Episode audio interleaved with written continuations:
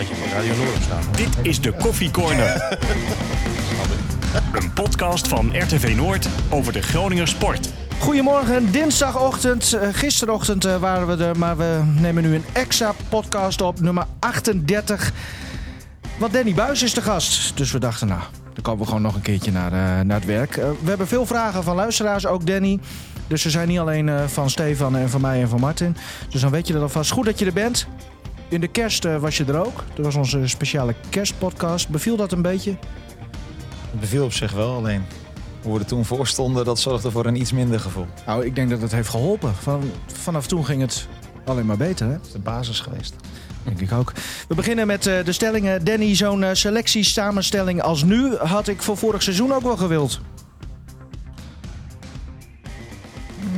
Eens. Martin, FC Groningen moet met deze spelers aantrekkelijker voetbal gaan spelen dan vorig seizoen. Eens. Stefan, Flederis en Gudde hebben het nu al beter gedaan dan de combinatie Jans-Nijland. Oneens. Danny, wij gaan dit seizoen hoger eindigen dan vorig seizoen. Ik hoop het. Ja, dit is eens of oneens? Ja, kan ik nog niet. Ik denk dat hij het wel mee eens is. Ik hoop dat we het gaan doen, ja. Ik hoop dat we dat waarmaken. Oké, okay. nou dan gaan we Martin, FC Groningen. Um, ja, afgelopen uh, zaterdagavond hè. Emmen FC Groningen 0-1 prachtige Barcelona-goal uh, hebben we gisteren al uitgebreid uh, besproken in de podcast van gisteren. ja, hoe is het je bevallen überhaupt gewoon weer het de, nieuwe debuut in de Eredivisie voor dit jaar? Ja, altijd fijn. na langere voorbereiding, waarbij je echt eigenlijk naar die eerste wedstrijd toewerkt, ben ik altijd benieuwd hoe sta je ervoor. Het is ook altijd wel prettig om hem te winnen. Ik heb vorig jaar meegemaakt dat het ook andersom kon zijn toen we er met 5-1 vanaf gingen. Nou, dan voel je je wel zwaar beroerd, om het zo maar netjes te zeggen. Dus wat dat er gaat, was ik heel blij dat we deze hebben weten te winnen. Was het weer leuk om in een stadion te zijn met mensen en media-aandacht en het hele circus? Ja, vooral de, de, de spanning, hè, dat het weer echt ergens om gaat. In de, in de voorbereiding zie je toch over het algemeen bij veel ploegen ja, wel, ook wel bepaald gedrag. Omdat er niet echt de spanning op staat van dat het echt al telt winnen en verliezen. En dat heb je nu weer wel dat is altijd wel een fijn gevoel. Jij probeerde in die voorbereiding nog wel dat, dat heilige vuur af en toe eens wat op te stoken. Ja, maar dat komt omdat ik sowieso uh, slecht tegen mijn verlies kan. Dus ook in de voorbereiding wil ik wel uh, zoveel mogelijk winnen. Ja, want dat uitte zich in, uh, nou ja, het heel fanatiek coachen van, van je eigen spelers. Ik denk ook dat het komt dat je veel jeugd hebt en toen ook had. die hebben wat extra coaching nodig, denk ik dan. Ja, zou kunnen. Uh, maar je probeert gewoon die, die ploeg uh, op te zwepen. En dat ze in ieder geval alles blijven geven een hele wedstrijd lang. Om uh, er alles aan te doen om het maximale resultaat te halen. En de arbitrage werd ook scherp gehouden door jou. Die moet je ook af en toe scherp houden. Je, Stefan was er gisteren bij. was ook weer een mooi voorbeeld. Dat kan cruciale ja, beslissingen geven in een einduitslag. nou, in de Eredivisie hebben we de VAR. Maar die hebben we bij oefenwedstrijden nog niet. Nee, het was wel een penalty gisteren voor jullie had een penalty kunnen zijn, ja. Zo. Maar waarom bied je de scheidsrechter dan wat te drinken aan? Of was dat cynisch? Nee, het was ontzettend warm gisteren. Het was benauwd. Dus ik dacht, misschien eh, heeft de man ook wel behoefte om even wat te drinken. Misschien is hij een beetje uitgedroogd dat hij het allemaal niet meer ziet. Ja. En appelflap hebben we voorbij horen komen. Uh, pannenkoek begon het mee volgens mij. Is dat dan gebaseerd op wat je de, de dag ervoor hebt gegeten? Of, of komt het zo? Ja, nee, ik moet zeggen, pannenkoek is wel een favoriet gerecht van mij. Om van Ooster ook trouwens, hè? Oh ja? Ja, die, die hebben een restaurant, ja. ja. Maar ik vraag me dan wel eens af, uh, we gaan straks heel serieus hoor Danny, maar, maar, ik vraag me dan wel eens af hoe dat dan zo in je opkomt, wat je er dan uit, uit flapt. Ja, dat is, uh, een bepaalde emotie die er dan op een gegeven moment in, in je hoofd omgaat. Hè? Ik bedoel, ja, je, je, zit op die bank, maar je, maar je wil winnen. En dan komt een bepaalde adrenaline naar boven. Uh, en dan is appelflap het ergste wat je kan verzinnen. Nou ja, kijk, ik vind weet je, dat je het niet kan maken om mensen uit te gaan schelden met, met ernstige woorden. Dat, dat hoort niet. Misschien hoort dit ook al niet. Alleen ja, dat is soms ook nog een beetje het aard van het beestje uh, wat erin zit. Maar het is toch zo zoals Danny is, zeg maar? Is, ja, dat, is dat, dat zo erg? Wel. Dat zijn geen vloekwoorden of weet ik veel wat. Uh, hij is kleurrijk. Ja. ja vroeger had je Barry Hughes, jammer genoeg een aantal maanden geleden overleden. Het was ook kleurrijk, weet je wel. Was, was leuk. En tegenwoordig moet iedere trainer maar uh, straks zijn, stil op de bank zitten, niks meer zeggen. Uh, uh, zo willen wij een trainer zien. Maar iedereen moet toch wel bij zichzelf blijven. Vind ik ook. Ja. En het is vermakelijk. Ja. Zeker als je erachter zit. Nou, ik kan zeker aanraden als je een keer bij een oefenwedstrijd eh, gaat kijken. Ga lekker achter de dugout zitten. Ja. Je hebt de middag van je leven. Oordopjes in. oh, ja, Martin, trouwens, over eh, de bank enzovoort gesproken. Zullen we Ja. meteen maar afhandelen? Ja, gisteren had jij een, eh, nou, iets opvallends eh, waarvan je dacht van... nou, hoe zit dat precies? Met keeperstrainers en... eh, Ja, nou, je ziet het natuurlijk bij, bij Nederlands elftal, zie je het. Eh, je ziet bij meerdere clubs. Hè, dan dan eh, zit er een aantal assistenten, Dan zit op de bank. En dan wordt er gewisseld. En dan eh, komt de keeperstrainer. En die legt waarschijnlijk de standaard situaties legt hij neer bij... ik denk van ja, als je dan met twee of drie assistenten op de bank zit... die zullen toch wat meer verstand hebben dan de keeperstrainer daarvan. Ja, het ligt daar. We hebben gewoon een taakverdeling. En bijvoorbeeld bij ons zijn nu Bas en Alfons zijn verantwoordelijk voor, eh voor spelervattingen verdedigend. Om dat in ieder geval op papier weg te zetten en, en bij de jongens te krijgen. Eh, en eh, uiteindelijk is Bas dan degene in relatie met Sergio dan, als hij op doel staat. Die dat helemaal wegzetten met z'n tweeën. Dus vandaar dat hij degene ook is die dan die jongens eh, informeert. Maar hij was ook degene die, die Benschop bijvoorbeeld in de rust eh, informeerde. Ja, dat zal dan gegaan zijn over de spelervattingen. Ja, zo. Ja.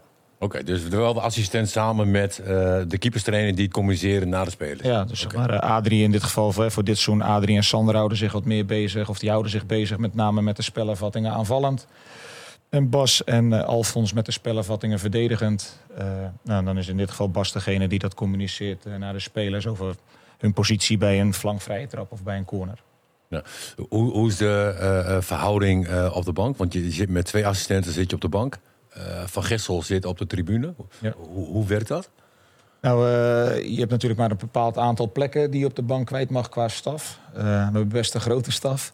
Er zijn ook een aantal mensen die niet op de bank kunnen zitten. Maar ik moet ook zeggen, wat prettig is, is dat je een trainer hebt die vanaf boven kijkt. Omdat eh, ervaar je zelf misschien ook nu als je bij wedstrijden bent, dat je het vaak van boven misschien nog wel beter ziet dan wanneer je. En heb je oortjes in? we hebben contact gewoon via, eh, hoe gaat dat tegenwoordig, telefoon, Ja, ja, dat soort dingen. Een app of? Ja, of... eh, Maar ook gewoon tijdens de eerste helft. Dus, Ja, dus dus als wij of bijvoorbeeld, zien eh, iets, dan belt hij jullie op. Nou, belt niet, maar dat, dat, dat wordt doorgestuurd naar elkaar. Of bijvoorbeeld als ze op de bank iets zien, eh, hebben ze contact met Sander om dat bijvoorbeeld dat moment al met de videoanalist te selecteren. En zeker in thuiswedstrijden kunnen we dat doen, zodat we dat moment in de rust alweer aan de jongens kunnen laten zien in de kleedkamer. Oké. Dus, en vaak ja, prettig één trainer van boven, goed beeld van boven. Nou, contact tijdens de wedstrijd. Sander is in de rust gewoon erbij in de kleedkamer. En eh tweede helft wederom eh, contact eh, over en weer. Met name tussen de andere assistenten en Sander. En wie, en wie spreekt de groep toe? Is, is dat de hoofdtrainer of... Meestal spreek ik de groep toe, maar soms geef ik ook wel eens de, de ruimte aan een andere trainer om iets te zeggen. Want ik bedoel, ja, ze zijn niet voor niks ook trainers. Maar Nee. het grootste Zou- gedeelte wordt door mij gedaan. Zou je zelf niet eens bo- van boven willen zien? Dat je zelf denkt van, nou, misschien toch eens een Eh, keer... we hebben het wel eens gedaan dat bij oefenwedstrijden in het stadion. Eh, vorig jaar, zeg maar, in de interland weekenden, als we een oefenwedstrijd hadden. Omdat je eh, vaak zie je de, de, de afstanden en de ruimtes zie je veel beter van bovenaf dan wanneer je gewoon echt eh, langs de zijlijn zit. Even terug naar die voorbereiding eh, waarbij we wat, eh, nou ja, wat, wat, wat scheldwoorden hebben geleerd. Eh, hoe is de voorbereiding jou in het algemeen bevallen? Positief. Hadden nagenoeg iedereen fit hè, op Samina. Yannick Pol dan een paar keer een kleine blessure. Oké, Yannick eh, weet ook dat hij kan uitzien naar een andere club. Eigenlijk alle andere jongens eh, fit. Een aantal jonge jongens van de jeugd hebben een paar weken mee kunnen doen... en in een paar oefenwedstrijden eraan mogen ruiken. Die hebben zichzelf goed laten zien. Dus wat dat er gaat, ja, positief. Een aantal goede dingen gezien in oefenwedstrijden. Met name bij Hannover uit. Dus eh, over het algemeen goed. Ja, en, en als je het vergelijkt met, eh, met de voorbereiding van vorig jaar, eh, merk je verschil? Ja, ik denk wel dat je verschil merkt. Vorig jaar hadden we op het eind wel twee goede einduitslagen. Met een 0-0 tegen Werder en tegen Kaan. Alleen kon je toen ook al zien dat het aan de bal heel stroef liep. En dat is eigenlijk nu wel al vanaf het begin van het seizoen anders. Je ziet gewoon dat er al meer voetbal in de ploeg zit. Dat we ook vanuit voetbal kansen hebben weten te creëren. Nou, dat hebben we tegen Emmen nog te weinig gedaan. Eh, maar je hebt wel gezien in zo'n voorbereiding dat, dat er een bepaald niveau is. Of dat, dat de mogelijkheden er zijn eh, dat dat goed gaat komen. Jullie zijn nu echt verder dan vorig jaar, om het zo te zeggen. Ik denk dat we voetballend verder zijn, ja. Ik denk dat we vorig jaar misschien verdedigend eh, al iets stabieler waren of iets sterker. In de voorbereiding dan. Hè. Want in het begin van het seizoen pakte dat niet goed uit. En ook door wat wisselingen nog. Maar denk dat we voetballend wel verder zijn. hoe kan dat, dat je nu verder bent? Eh, Heeft het echt met er geen balans. Hè? Vorig jaar was Ja, er nou ja, helemaal geen samenstelling balans. van de- had- van de In selectie de breedte dus. kon die niemand inbrengen, toch? Nee, maar als je toch heel simpel kijkt, zoals nu afgelopen zaterdag tegen Emmen. eh, je wil een extra spits inbrengen. Nou, of je dan Benschop kan inbrengen of, of Freriks. Ja, dat is denk ik wel een redelijk verschil ook. Ik kom eens terug op die stelling eh, die Stefan had. De stelling was eh, voor Stefan Flederis en Gudde hebben het nu al beter gedaan. En daarom was die stelling ook dan de combinatie eh, Jans Nijland. Nou, je kan toch niet na één wedstrijd zeggen dat zij het Tot al nu beter toe. hebben Nou? Tot nu toe. Als je het dan hebt over de samenstelling van de selectie. Nou, ik denk wel dat de samenstelling van de selectie op dit moment beter is dan vorig jaar. Maar ja, jij hebt het over de hele combinatie. En ik vind het een beetje heel vroeg om nu al te gaan zeggen dat het allemaal een stuk beter is dan vorig seizoen. Lijkt het. En je bent wel afhankelijk van een aantal dingen. Kijk, eh, zeg maar voor vorig jaar, dat jaar daarvoor was Groningen volgens mij 12 of 13e geëindigd. En heb je geen eh, grote transfers gemaakt aan het einde van het seizoen. Waardoor je ook in de zomer in die transfermarkt eh, moeilijk op gang kon komen. Toen zaten we ook nog volgens mij in de situatie met jongens met een eenjarig contract. Hè. Tom van Weert, Jesper Drost, eh, Ruben Jensen. Jongens waarvan de club had gehoopt dat ze die allemaal goed konden verkopen. Maar dat gebeurde niet. Dus er kwam ook geen geld binnen om terug te investeren. En, en dit jaar hebben we het denk ik ook geluk, het geluk gehad, of dat hebben we goed gedaan dan met elkaar. Is dat je natuurlijk al heel vroeg in het seizoen eh, twee fantastische transfers hebt kunnen maken. Waardoor je ook eerder kon schakelen. En dan moet je ook nog wel altijd schakelen zoals het nu gedaan is. Eh, maar dat zijn wel dingen die meespelen, de markt. Voor vorig seizoen, eh, want ik neem aan bij elke trainer is dat zo, eh, wordt je dingen beloofd, om het zo te zeggen, door de clubleiding. Hè, waarmee je dan aan het werk kan gaan voor het seizoen wat daarop volgt. Ik neem aan dat dat ook voor dit seizoen is gebeurd. Is dat dit seizoen meer nagekomen dan vorig seizoen? Die beloftes? Eh, ja, wat ik net al zei, kijk, wat ik net aan heb gegeven speelt ook mee. Dus hè, je kan een insteek hebben met elkaar dat je bepaalde jongens wil gaan verkopen. Maar uiteindelijk ben je afhankelijk van de markt. Of dat ook gaat gebeuren, waardoor je weer bepaalde spelers of bepaalde posities terug kan halen. Nou, het feit is dat dat vorig jaar gewoon heel moeizaam ging. Eh, en dat hebben we terug kunnen zien eh, aan het begin van het seizoen. En neem misschien Maar, ook er zijn, zijn wel beloftes toen gedaan dat er een goede linksback bijvoorbeeld zou komen. Nou, dat heeft heel lang geduurd. En Ja. eh, handwerken was niet de beoogde eh, linksback bijvoorbeeld. Nee, die kwam pas eh, eind augustus Ja. ook, denk ik, net voor de graafschap uit. Dus nee, eh, dat soort dingen gebeuren ook. Zo simpel is het. En soms heb je dingen in het vizier en dan lopen het toch weer anders. eh. en ik moet zeggen, ik vind dat we dat dit jaar eh, al zeer goed voor elkaar hebben. En eh Mark-Jan is achter de schermen nog steeds druk bezig om nog één of twee plekken goed in te vullen. Waar we nu op dit moment wat onder bezet zijn. Maar oké, hij heeft ook nog een paar weken de tijd. En, maar het kan ook weer de andere kant op gaan. Ja, wie weet wat er in de komende weken nog gaat gebeuren richting spelers die je eigenlijk niet kwijt wil raken. Of waar je ervan uitgaat dat ze blijven. Wat gaat daar nog mee gebeuren de komende weken? Dat zijn altijd spannende weken. Jasper Boer eh, vraagt via Twitter wanneer verwacht Danny weer een nieuwe speler te kunnen begroeten. Sluit er een beetje bij aan. Eh, ja, je mag namen noemen en posities, wat mij betreft. Maar eh, Nou ja, posities zijn wel vrij duidelijk, denk ik. Hè? Eh, volgens mij heeft Mark-Jan al meerdere keren aangegeven dat hij aan het kijken is naar een linksbenige centrale verdediger. Of in ieder geval een centrale verdediger voorkeur linksbenig. Eh, een rechtsback die eventueel ook op het middenveld kan spelen. En misschien nog een vleugelspits. Volgens mij zijn dat de drie posities waar ze naar aan het kijken zijn. Nick Bakker en Glenn Bijl. Die stonden toen op de lijstjes. Ja. Ja. Nu gewoon niet meer. Ja, ze hebben volgens mij hun contract verlengd bij ja, maar dat eh, geeft toch niet? Emmen. Betaal je ervoor?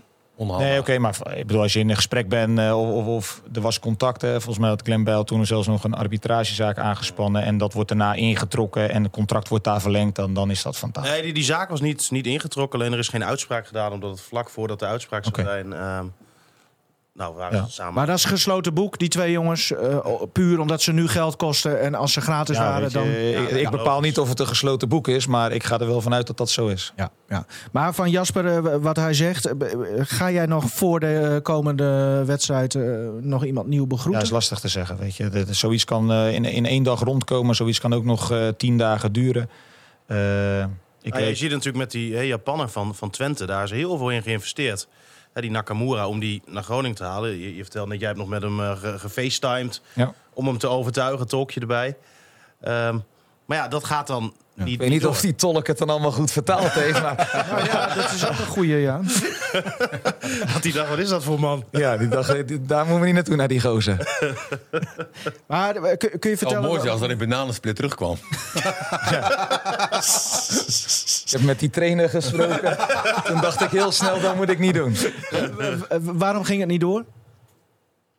Ja, is lastig. Ik heb eh, achteraf gehoord, eh, omdat, omdat wij al twee Japanse spelers hebben... en dat het toch wel in die cultuur dan... en dat Doan zeg maar op dezelfde posities speelt... dat zo'n jongen dat dan wel lastig vindt... omdat Doan in de hiërarchie toch wel wat hoger staat. Eh, Hij wil gewoon shinen in zijn eentje. Ja, dus zo, zoiets heb ik mee. Maar of het daadwerkelijk zo is, weet ik niet. Maar dat is een beetje van wat, wat, wat er rondging. Wel, wel bijzonder eigenlijk, hè? Want Ja. je zou, zou zeggen, ik dan... eh als je staat natuurlijk redelijk op afstand, maar stel ik zou in Japan gaan werken... Ja, dan zou ik het liefst werken bij een... eh, Doan heeft het gezegd bij, eh, bij VI. eh, na de oefenwedstrijd tegen Emmen, volgens mij, werd hij geïnterviewd door, door het blad Voetbal International. En toen zei hij: ik, ik ga het liefst naar een club waar ook een Japanner speelt. Nou ja, zodat. De, ja. Misschien is. Doan daar dan anders in. Dat ja, kan. zou kunnen. Zou- En, en Doan speelt helemaal niet meer aan de zijkant, hè? Eh, nee, dat klopt. Nee. Dus Nakamura. Nou ja. Wij zagen Ja. deze jongen ook hè, voor op de vleugel of voor op de teampositie. Dat is ook waar hij in Japan had gespeeld. Maar oké, ja, daar heb je ook soms mee te maken in onderhandelingen of transfers. Dat een speler dan opeens voor een andere club kiest. Of je komt er op het laatste moment niet uit. Eh, Maar Alfa heeft Twente meer te bieden, financieel. nou, ik, ik, dat, ik, dat kan niet, eh, daar heb ik geen inzicht op. Ik denk dat het gelijkwaardig is. Maar... Volgens mij kon hij hier eh, niet minder eh, verdienen. Maar goed. Eh, gelukkig kunnen we hem eh, in ieder geval één keer in de Euroborg zien. Komende zaterdagavond is dat, want dan komt Twente op bezoek. Over Japanners gesproken. Een vraag van Dion Volkersma, eh, Danny. Waarom eh, liet je Itakura vorig jaar zo lang warm lopen? Bijvoorbeeld tegen Fortuna Sittard zegt hij 85 minuten. En dan niet laten invallen. Wat is daar de gedachte achter? Ja, dat had. Moet ik even te snel terugschakelen. Misschien met dat dat met, te maken, met een blessure te maken, inderdaad. eh, van een van die jongens achterop. Ja, weet je. Maar wat wel opviel was dat hij vorig jaar gewoon eigenlijk alleen maar aan het warmlopen was. Daar kennen we hem van. Ja, nee, klopt. Maar oké, in het begin was het ook lastig. We stonden er heel slecht voor in de winter. Eh, we kregen nog een flink aantal spelers erbij eh, die al de taal spra- spraken. Koos sprak ook geen Engels toen hij kwam in de winter. Eh we hadden ook nog niet een goed beeld van hem, wat nou zijn beste positie eh, is of was. Nou, dan ga je niet zomaar experimenteren midden in het seizoen, terwijl je er slecht voor staat. Eh, en op een gegeven moment draaide het gewoon goed. Dus er was ook weinig reden om, om daarin te gaan wisselen. En vond je Ja. hem nog niet goed genoeg, überhaupt? Op, dat, moment, ja, op dat moment hadden we gewoon met Samir, met, met Chabot, met Reis, die jongens deden het allemaal goed. Ja, ik ga niet wisselen om dingen uit te gaan proberen terwijl het goed gaat of als het niet goed gaat. En aan de andere kant kijk ik er ook heel simpel tegenaan. Die jongens hebben allemaal een contract. Dus ja, als je moet warm lopen, moet je gewoon warm lopen. Daar, daar, daar worden ze voor betaald, dat is hun job. En eh, en moet je één minuut invallen, moet je één minuut maximaal invallen. En zijn het er 50, 50 en kan je dat niet opbrengen...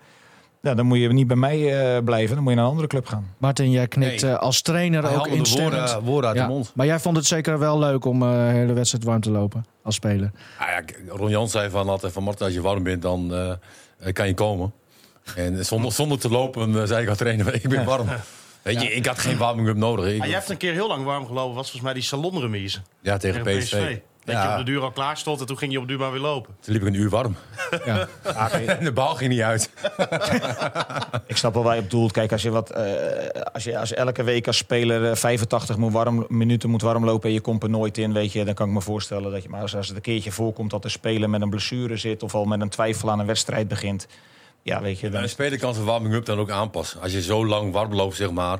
Eh, eh, Ja. Het zijn goed betaalde jongens. Kom op. Eigenlijk zien wij, eh, wat voor mij hebben we daar nog over gehad, Stefan, zien we Itakura gewoon als nieuwe speler eh, voor dit seizoen. Eh, Nou, eigenlijk wel, ja. wie van de nieuwe spelers heeft zich het snelste aangepast, vraagt, eh, vraagt Goris Senko.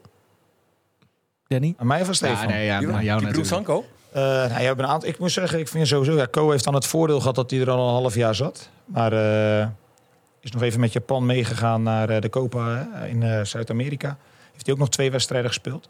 Maar maakt een hele goede indruk sinds hij terug is. Maar ik vind ook eh, andere jongens, Gabriel, prima aangepast. eh, Ramon, prima aangepast. Eh, Azor, prima aangepast. Dat vind ik zo'n leuk ventje. Ja, nee, maar... Ventje?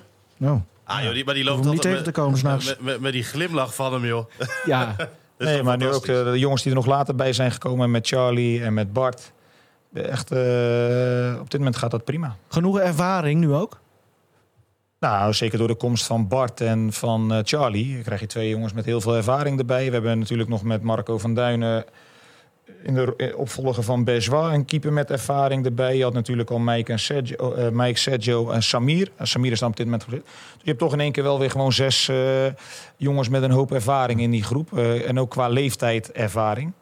Dus eh, nou, prima. Prima. Het zonnetje Vorig jaar schijnt dan heb je hem heel vaak maar één spits gespeeld, zeg maar. Hè, en eh, nou, nu speelde hij met een spits en dan eh, eh, Doan daaromheen. Eh, is, is het ook een overweging om samen met Benschop eh, te gaan spelen, Sierhuis en Benschop? En dan met Doan op 10? Of Zeker. Maar het, het, hou je vast aan twee Nee, nee. verdedigende middenvelders? Kijk, vorig jaar in het begin was lastig natuurlijk. Hè. Toen hadden we ook niet, vind ik, heel veel mogelijkheden. Mimoen viel al heel snel weg in het seizoen. Tom van Weert ging natuurlijk weg, kwam Yannick Pol. Maar Yannick Pol raakte gelijk geblesseerd. Dus op een gegeven moment had je ook weinig eh, keus daar om bijvoorbeeld met twee echte spitsen te spelen. Ehm, later na de winter hebben we dat wel een paar keer gedaan nog. Hè, in de combi met Paul en met Kai. Maar dat was zeg maar meer richting het einde van het seizoen. Dat was absoluut een optie. Alleen betekent dat één ding. Zowel Kai als Charlie moeten dan eh, wel topfit zijn. Want als je met twee echte spitsen gaat spelen, maar ook nog met hele creatieve spelers daarachter en op de flanken, ja, dan wordt er wel wat gevraagd van die jongens. En ik vind dat we daar op dit moment nog niet klaar voor zijn. Ze zijn ook nog niet topfit, eh, bedoel je daarmee te zeggen? Nee, want het is logisch. Eh, Charlie heeft vorig jaar aan het einde van het seizoen met de graafschap. eh, toen nog hè, met, die, met die midweekse wedstrijd hier in april. In die, in die fase met het druk programma heeft hij een blessure opgelopen. Hij is later ingestroomd in de zomer.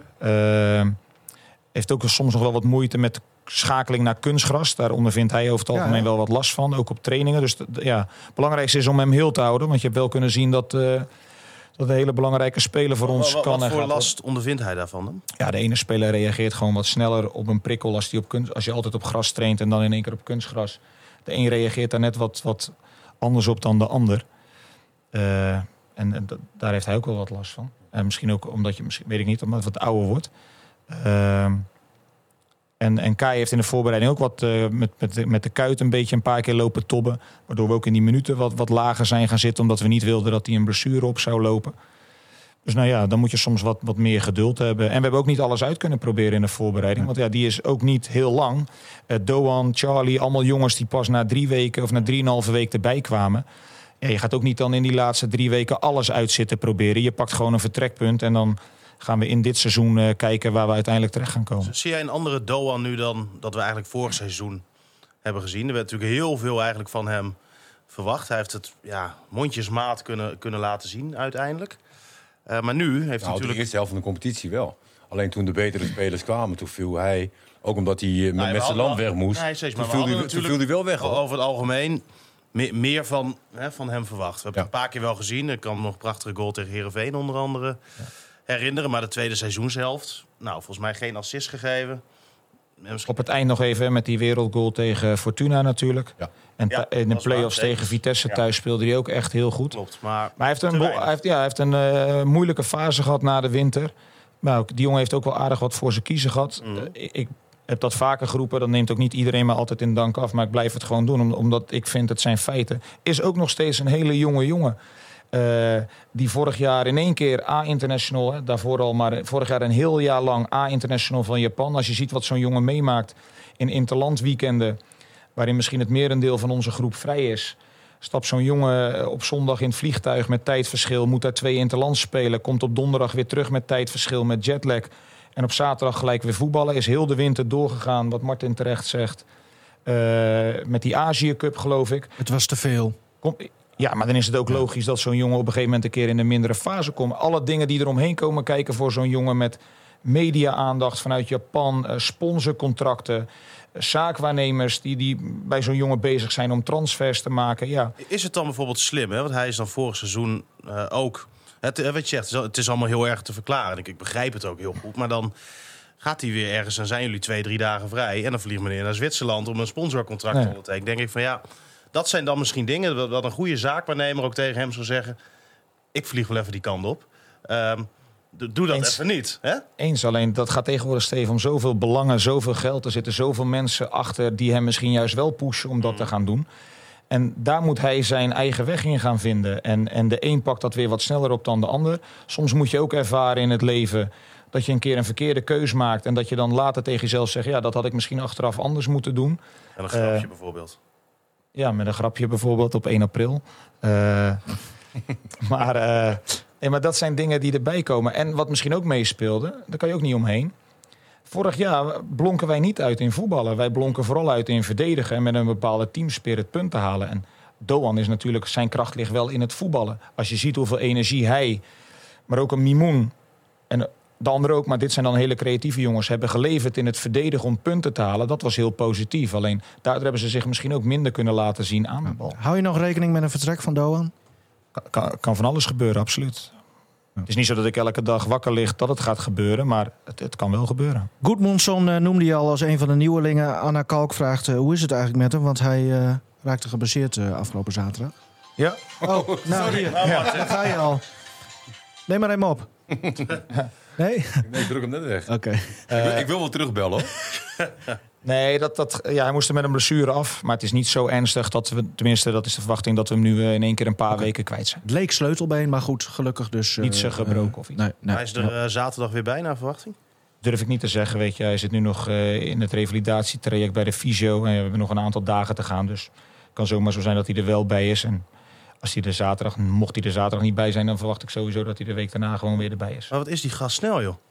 Ja, als hij zijn brommetje start, Zo. dan... eh, ja. Want dat was ook tegen Emmen. Eén keer pikte hij die bal op in het 16 meter gebied van, van, van jullie. Ja. En eh, nou, dat, dat was volgens mij eh, de, de gele kaart van Bakker of Chacon. Een van die twee. eh. Ja, was van Chacon, hè. Die, Maar toch eh, speelde hij de ruimte niet goed. Ja, als je dan zo snel bent, zeg maar. En dan, dan moet je daar. Eh, want, want voetballen was, zat het prima voor elkaar. Hè? De opbouw eh, was aanwezig. Uh, middenvelders aanspelen. Hè? Punten achteren. Die, eh, die nieuwe die van Ajax komt. eh Matusiwa. Matusiwa, hè, die, die, die kan je gerust een balletje inspelen. Vandaar werd er gewoon prima gevoetbald. Maar, maar dan, dan gebeurde de, de voorin, vond ik veel te weinig. Eh, eh, Rustik pakte geen diepte. Eh Doan was eigenlijk de enige met dreiging, zeg maar, centraal. om diepte te pakken. En vanaf de linkerkant liet hij dan één keer zien, uh, Goedmanson, met zijn snelheid. Maar veel te weinig gezien. En mooi vond ik wel de goal die uiteindelijk viel. Was, was de diepteloopactie. Maar die, en die paas was natuurlijk ook geniaal. En dat het dan wel gebeurt. Ja, en ik vond het mooi, want dan speelt zo'n Itakura... die speelt de eerste keer in de eredivisie. Die durft dan toch wel wat hoger te gaan staan. Dan pakt hij die bal, dan durft hij er ook nog eens mee vandoor te gaan. Dan geeft hij een goede paas op Lundqvist.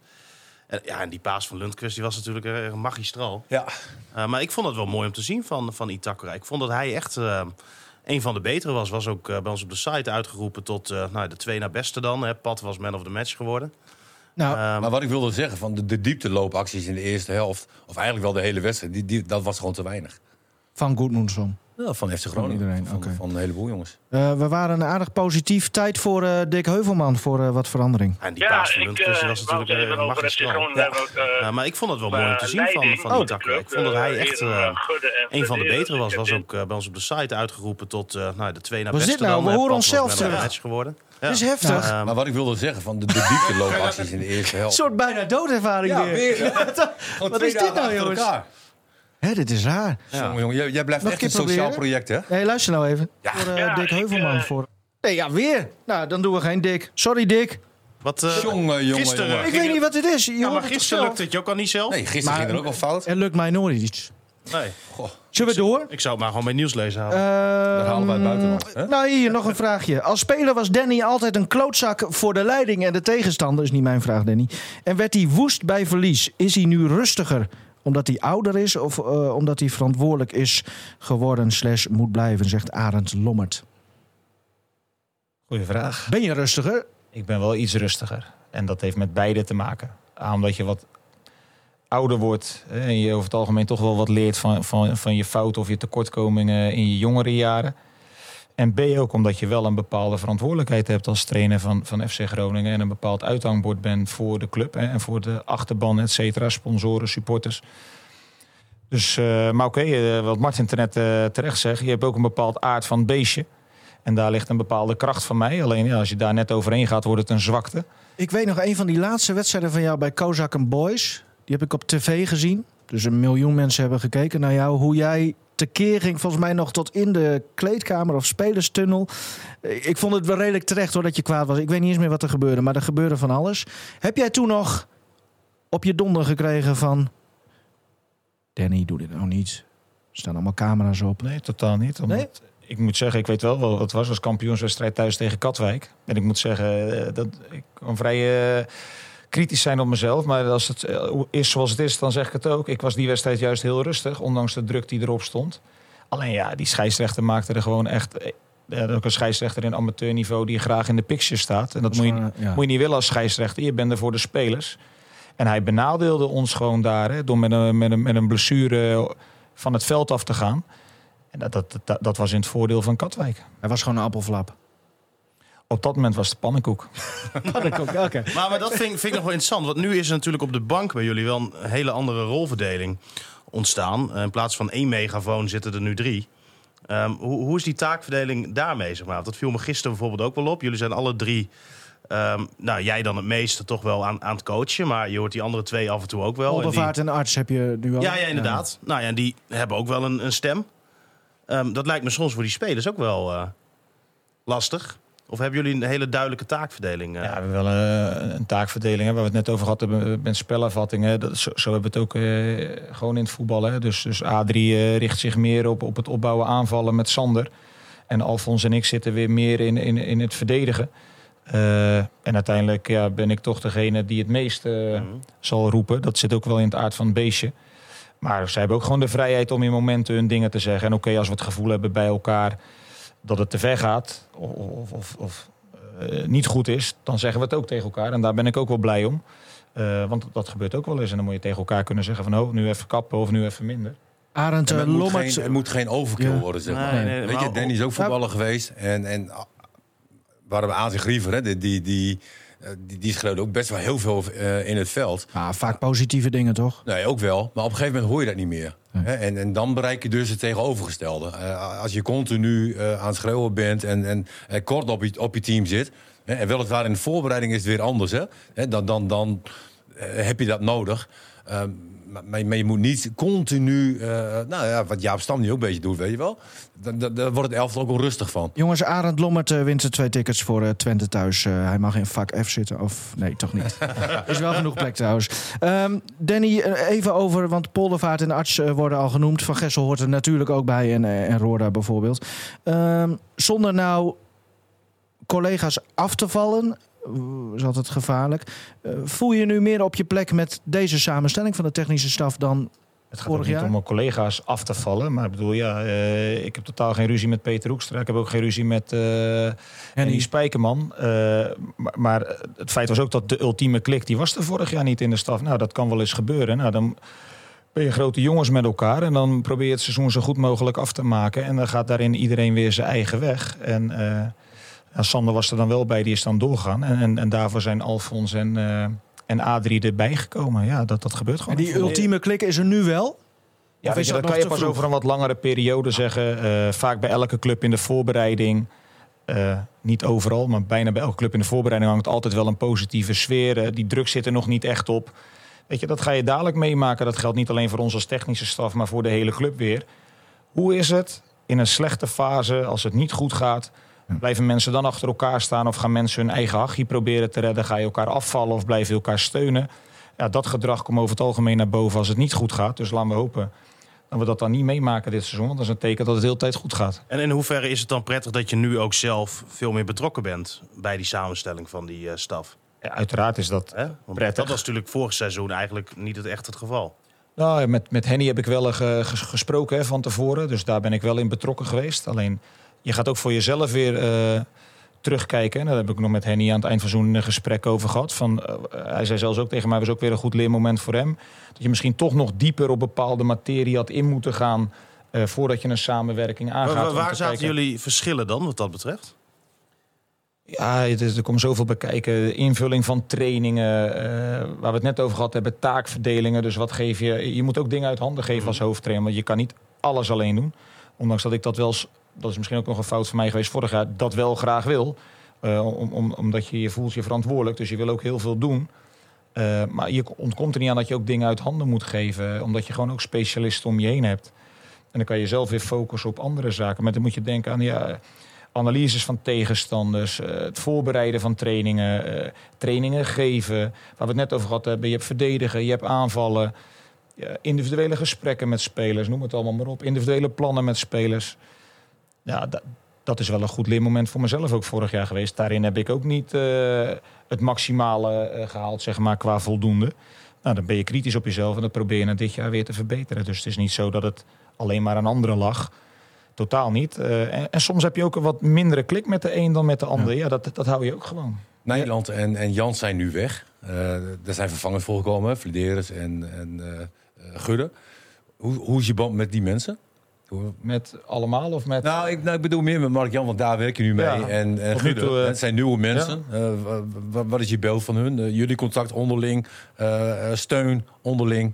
Goed. Ik moet zeggen, ik vind dat zij al vanaf hun binnenkomst een hele duidelijke aanpak hebben. Een duidelijke visie. Eh, ja, ze hebben ook allebei voor een langere termijn getekend. Dus ik denk ook, eh, of tenminste, ik ervaar dat ze ook echt weten eh, waar, waar ze met de club naartoe willen.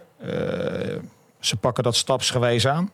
Eh, en ik moet je zeggen, ja, op dit moment voel ik zeker eh, veel steun vanuit hun kant. En eh, Word je overal in betrokken? Of Nou, overal een dat keer je- ergens tegenaan? Dat je je hebt je, je rolverdelingen, Mart. Dus zeg maar op, op technisch vlak bij één eh, word ik uiteraard in heel veel dingen betrokken. Ja. Omdat je de hoofdtrainer bent. Maar er zijn misschien ook zaken binnen de club waar ze mij niet in hoeven te betrekken.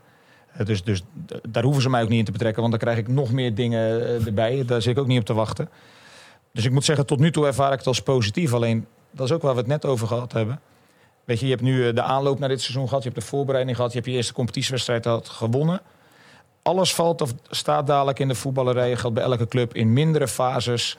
Hoe, hoe knok je daar doorheen als club? En ik moet zeggen, eh, uiteindelijk hebben we dat vorig jaar heel goed gedaan. Ondanks dat er natuurlijk ook wel de nodige dingen gebeurd zijn eh, binnen de club, achter de schermen. Maar uiteindelijk hebben we er wel voor gezorgd dat we hem hebben weten om te draaien. Want er zijn ook genoeg voorbeelden van clubs die dat niet lukt. Mhm. Waarbij alles uit elkaar valt en waar ze aan het eind van de rit gewoon degraderen. Je hebt het over eh, ook een beetje inspraken in het beleid. En dan vooral het eh, technische beleid. Eh, Niels Blonde Zeefuik, zo heet hij vast niet echt. die wil weten in hoeverre jij ook je stem hebt in het, in het aankoopbeleid.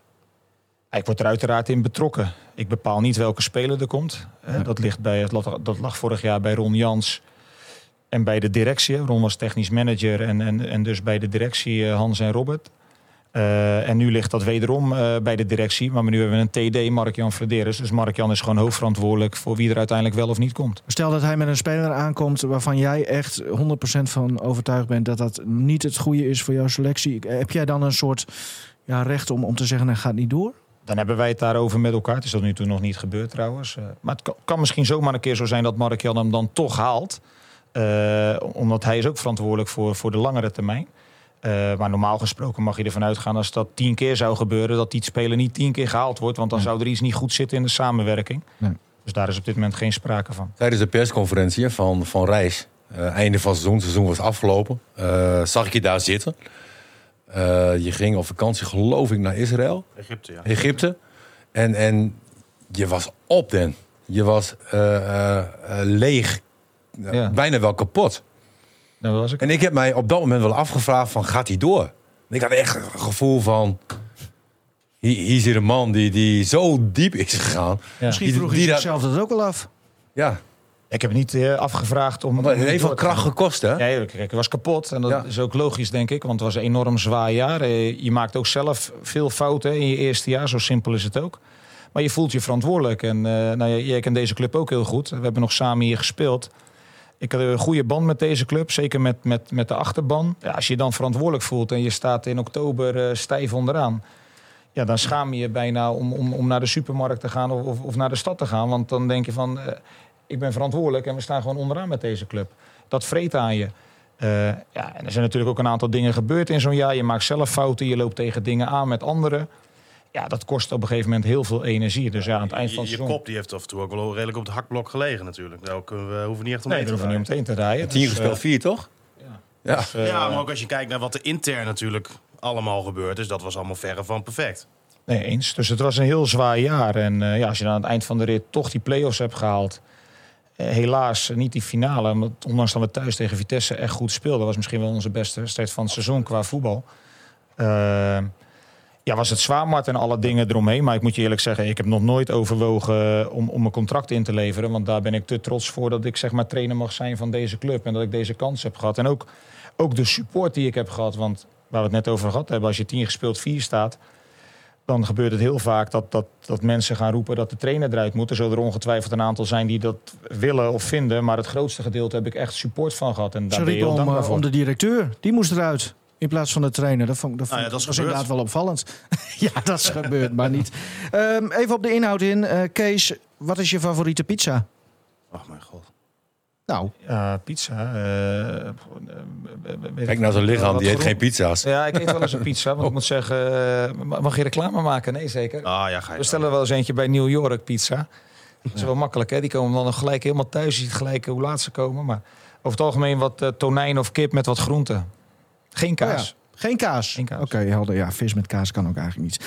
Ehm, nu echt even op de inhoud in. Eh, Harry Pinkster, ik zou graag willen weten waarom we bij corners tegen, nog, eh, tegen, corners tegen nog Ja. steeds met elf spelers in de eigen 16 blijven. Ook in thuiswedstrijden merkt hij daarbij op. Spelhervattingen en snelle counters zijn daardoor kansloos. Ja, dat, dat kan zo zijn. Eh, ik denk dat het niet kansloos is. Want ik denk ook dat je nog steeds vanaf de 16 met jongens kan counteren. Maar het belangrijkste denk ik bij een corner tegen is dat je probeert een formatie weg te zetten om goals te voorkomen. Ehm, en, en wij denken in overleg met staf, spelers, dat, dat we dan deze veldbezetting weg moeten zetten. En ik moet zeggen, dat is dan het leuke van statistieken. Als je naar statistieken kijkt van vorig seizoen, staan wij in de top 4 van ploegen die de minste goals tegen hebben gehad vanuit corners. Dus Ja. En dat, dat, is, dat weegt belangrijker dan een, een snel mannetje voor inzetten met Nee, een als, als, als kans. blijkt dat je met twee jongens voorop nog minder goals tegenkrijgt, is het absoluut het overwegen waard. Alleen dat zijn afwegingen die je maakt. Je probeert ook te kijken naar bepaalde type spelers die je hebt. Eh, dus ja, eh, terecht opmerking, want er is niet één waarheid daarin. Want heel veel clubs doen het verschillend. Alleen eh, één ding is wel zeker, wij proberen hier wel over na te denken en, en steeds te kijken of we daarin dingen kunnen verbeteren. was de vraag eh, En van... dode, dode spelmomenten aan de andere kant, aanvallend gezien. Daar, daar moet je dit seizoen toch wel wat winst gaan pakken. Want, want dat was vorig seizoen heel, heel matig. Dat ben ik met je eens. En dat heeft A te maken hoe, hoe komen die ballen voor. Hè? Dat is de uitvoering van de corner. En B vond ik ook, als ik kijk naar onze kopkracht vorig jaar, zeker na de winter. Als jij kan, eh, naar voren kan met de Wierik, met Mimicevic, met Chabot, eh, wat de Kai Sierhuis of Gladon er soms nog bij staan. Ja, dan moet je wel in staat zijn om ook goals te gaan maken uit corners. Dus Ik heb, ik heb vorig jaar heel veel eh, uitdraaiende ballen gezien, zeg maar. Hè, En, en dat, dat is vaak moeilijker dan, dan ballen die indraaien. Als ballen indraaien, zeg maar, ook al raakt niemand hem aan... Hè, dan is die kans dat hij bij de tweede paal er nog ingaat, hè, die, die is ook aanwezig. Groningen werd er heel vaak uitdraaiende ballen gespeeld. En ook de intentie van een voorzet, hè, dat zagen we ook bij, eh, bij Emmen. Eh, eh, dan komt Absalem, die komt, die, komt, die komt door. En dan geven ze een voorzet om een voorzet, weet je wel? Dat is zonder bedoelingen. Ja. Eh, een hele trage ballen voor de goal. Nou, dan moet je echt een goede kopper zijn om in te koppen. Maar het moet veel eh, duidelijker zijn, eh, eh, het beeld voor het doel. Eh, we hebben ook gezien, eh, eh, eh, eh, nee, Benschop hè, in de tweede helft, die liep geweldig naar, naar de eerste paal toe. En wat doet Sierhuis? Ja, niks. Weet je, en, en daar gaat het dus om. Dus, dus dat je die- daarin een keuze maakt. Daarin valt heel veel winst te halen. Nog even over die koppers. Eh, volgens mij kan Zeefuik het allerhoogste springen van de hele selectie. Is dat ook zo? Wordt dat, dat ook bijgehouden? Ja, want we hebben niet voor niks soms hè, bij een aftrap of, of Ja. Sergio. eh, bedoel, als Deo daar een kopduel aan moet gaan, eh, volgens mij heeft hij er nog geen één verloren. Eh, dus dat, die, die heeft een enorme sprongkracht en timing. Is dat dan een, eh, zie je hem dan ook als aanvallende kopper of is het vooral een verdedigende? Zou zomaar kopper? kunnen, want er zijn ook weer twee afwegingen. Soms hou je hem achterop met zijn snelheid ten opzichte van misschien een spits van de tegenpartij als je wat risico's moet nemen. Maar aan de andere kant hebben we volgens mij ook een paar keer geëxperimenteerd dat hij al meegaat met corners. Het gaat niet altijd zozeer om, ik ben met Mart eens, in de eindpaas en een specialisme bij een spellenvatting, daar kunnen wij nog veel winst halen. Ik vond dat vorig jaar, dat we dat dit jaar denk ik beter voor elkaar hebben. Dat we meer jongens hebben die die ballen goed voor kunnen geven. Eh, want daar schortte het vorig jaar ook nog wel eens aan. Maar ik ben ook met Martin eens, als je naar Emma uitkijkt, kom een aantal keer goed door op de flanken. Ja, dan gaat het gewoon om een eindpaas. En, en daar waren we echt heel slordig in. Want als spitsen daar die goals moeten maken, moesten ook wel goede ballen krijgen. Dat is ook wel het moeilijkste in het voetbal, hè? Wat? De laatste fase. Ja. Dat is het moeilijkste. Nou, dat is niet alleen in het voetbal. In Nee, maar wij hebben het voornamelijk over voetbal. eh. Statistieken eh, werd, werd net al genoemd. Eh, eh, daar wil ik graag even op doorgaan. Jullie hebben Wes Beuvink gehaald. 20-jarige jongen uit de Oldenzaal van Size Sports. Dat bedrijf dat, dat onderzoekt spelers en, en, en teams aan de hand van nou, vooral statistieken en data. Is dat heel revolutionair bij de FC nu? Of Ik vind sowieso dat sinds mijn komst hier vorig jaar... dat, dat de club op een aantal vlakken echt eh, het uitstekend voor elkaar heeft. Ook op een aantal vlakken ligt nog heel veel verbetering. Maar op een aantal vlakken hebben ze het goed voor elkaar. En als je kijkt naar, naar de gebruik van data... of als ik vorig jaar kijk naar fysiek...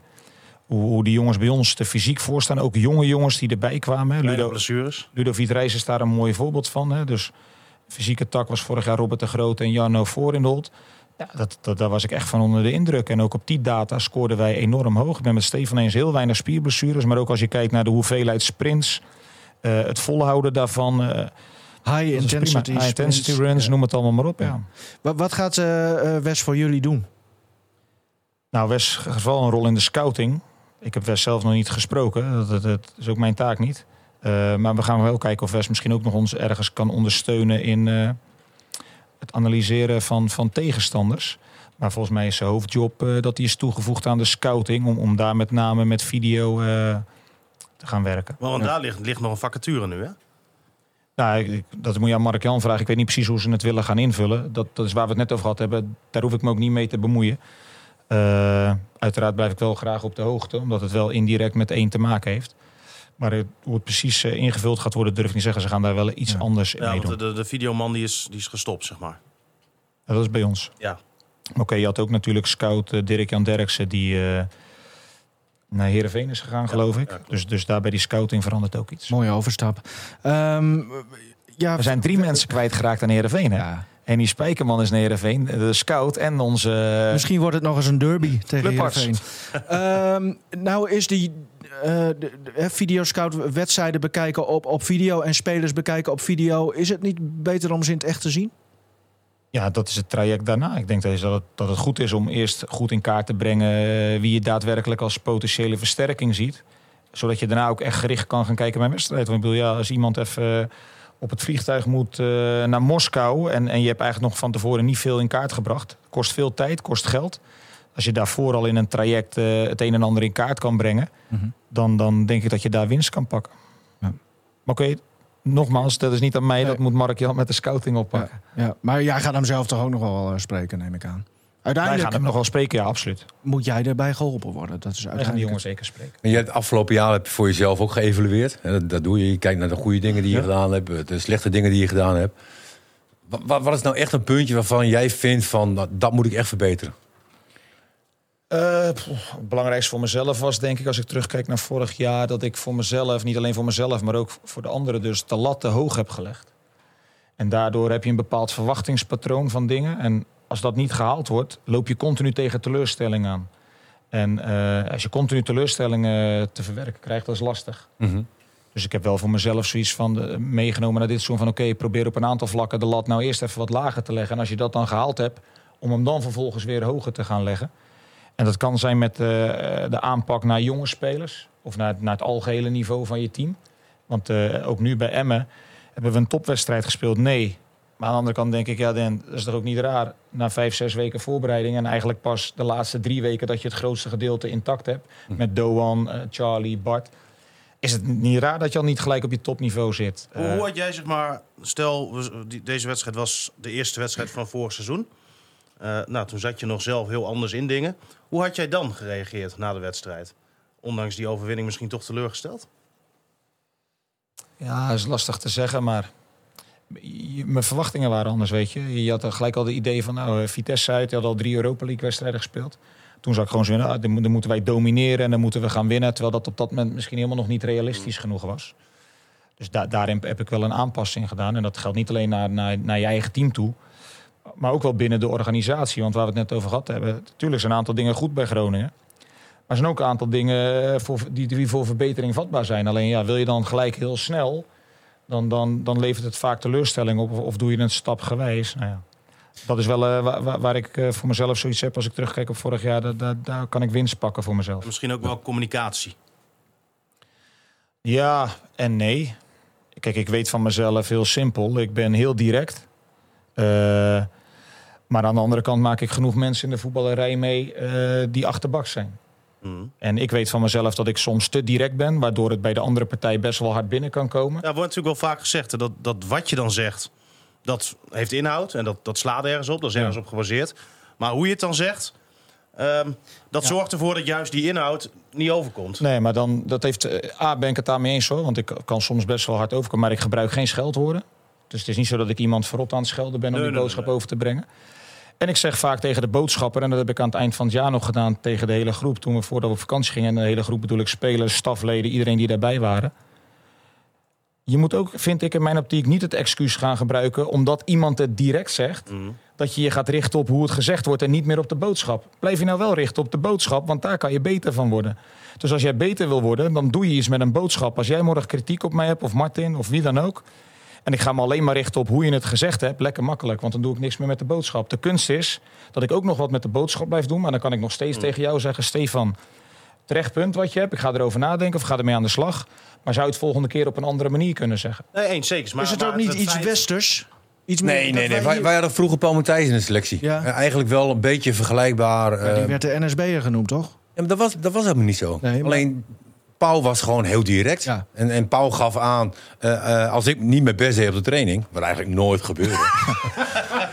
nee, maar dan gaf Paul dat aan. Ja, ja. Ja, je, je, je knokt voor mijn centen. Je maar- knok- ja. moet knokken voor de club. En als jij op 70% eh, traint, dan voetbal je ook op 70%, weet je. En, en dat vind je als speler zijnde, vind je dat niet leuk. Maar boodschap is toch duidelijk? Ja, maar, moet, ook- moet je het altijd op een hele lieve manier doen? maar merk jij een mentaliteitsverschil dan? Laat ik het zo eh stellen. Lastig voor mij, want ik, ik ben niet bij westerse clubs trainer geweest. Alleen ik sta er heel simpel in. Ik ben bij deze club eh, hoofdtrainer met, met maar één job, één doel. Eh, alle maximale presteren met deze club. Lekker En- zo blijven, Denno. Ja, en als, Ja. Als, ik, als ik van mezelf dingen niet goed doe, ben ik de eerste die dat toegeeft naar spelers toe, naar, naar, naar andere mensen toe. Maar als ik vind dat andere mensen dingen niet goed doen, ja, dan blijf ik het ook gewoon benoemen. Want als, we het, als ik het dan ergens Hij doet het ook naar iedereen, hè? Wat? Ook afgelopen eh, zaterdag tegen Emmen. Hè, pakt hij ook wel even de supporters toe. Van hè, hoe jij met een van onze spelers omgaat. Dat, is niet de juiste manier. Hè, want, want Danny gaf aan van ja, tijdens de wedstrijd moet je iedere speler van, van Groningen moet je gewoon steunen. En dan kan je na afloop, weet je. Zolang ze gewoon hun best doen. Ja. hè? Nee, zolang ze- als- nee, als al- iemand eh, niet meer mee terug gaat verdedigen of wat dan ook. Nee, maar er zijn weinig trainers die dat zeggen, omdat ze bang zijn dat ze eh, iets krijgen met de supporter. Gewoon prima, dit. Vorig jaar eh, legde je misschien de lat eh, wat te hoog. eh, eh, zei, ja, zei je samenvattend. over lat hoog leggen of laag. Durf jij een doelstelling al uit te spreken? Of moeten we Handhaving, daarvoor- handhaving denk ik. Ja, precies. Nou ja. Maar moeten we wachten tot 31 augustus? Of, of, of durf je al wat te Ja, zeggen? 31 daarover? augustus speelt natuurlijk een rol. Maar ik vind sowieso, en dat heb ik vorig jaar ook gezegd, ook toen we onderin stonden. Een club als Groningen hoort altijd minimaal in het linkerrijtje te spelen. Dat is gewoon wat wij met z'n allen verplicht zijn om te bereiken. Eh, De status die de club Groningen heeft, naar achterban, stadion, historie, materiaal op het veld, faciliteiten. Punt. Heb je makkelijk gehaald vorig jaar. En dan het liefst zo hoog mogelijk, uiteraard. Wat denken jullie? Playoffs. En dan ook een keer een rondetje verder.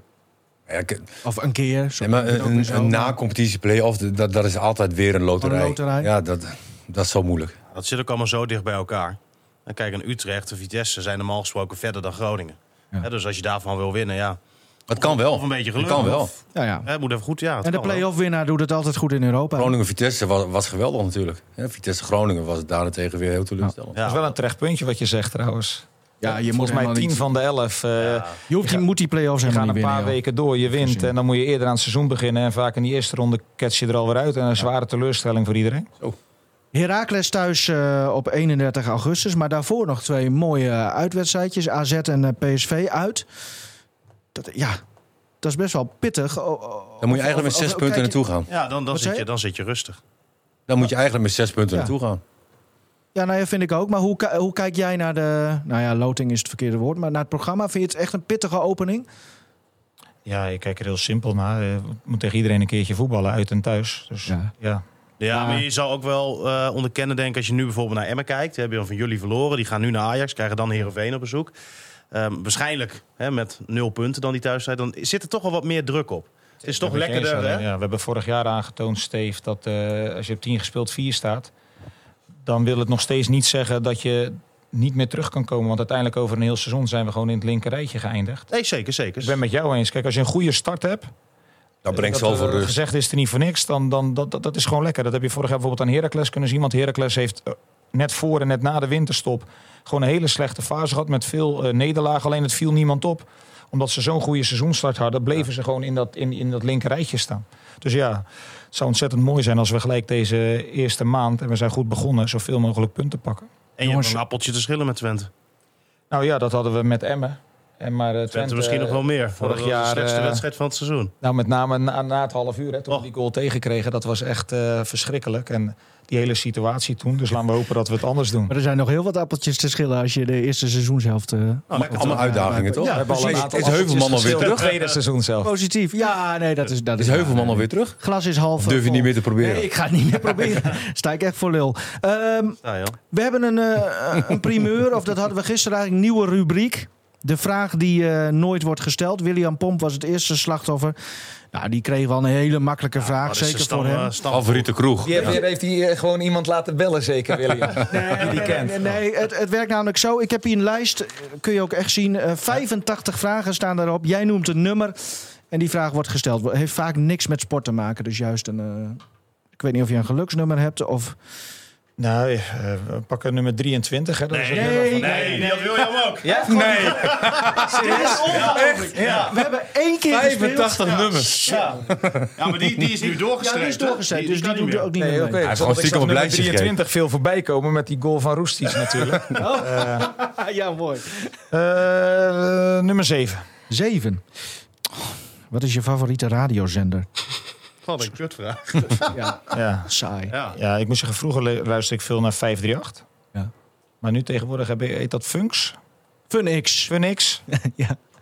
Ja. daar luister ik ook wel eens naar. Veel 538. hip-hop eh, en urban muziek. Ja, dus eh, ik varieer een beetje tussen die twee tegenwoordig. Eh, vroeger was het altijd Edwin Evers, maar ja. ja, dat was mooi. Je kunt ook wel eens Radio Noord luisteren hoor. Is prima, nee, maar als ik heel eerlijk ben, eh, doe ik dat zelden. Want? Muziek. Nou, A zit ik al, ja, ik zit wel veel in de auto, maar dan ben je vaak aan het bellen. Dus dan eh, heb je geen muziek.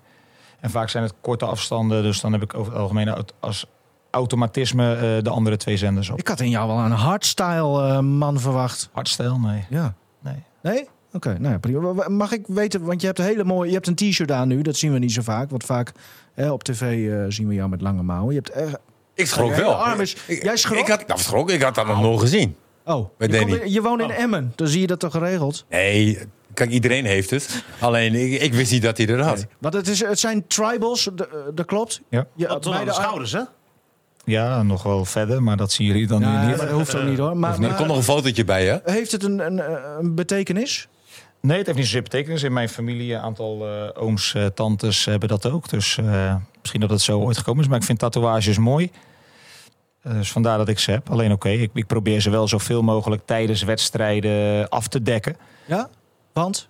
Het is een deel van jezelf, toch? Ik Nee, ben ik met je eens. Maar oké, ik vind als, als eh, zeker bij competitiewedstrijden krijgen wij vaak eh, kleding van sponsoren. Dat zijn vaak overhemden met lange mouwen. Nou, dan draag je dat gewoon.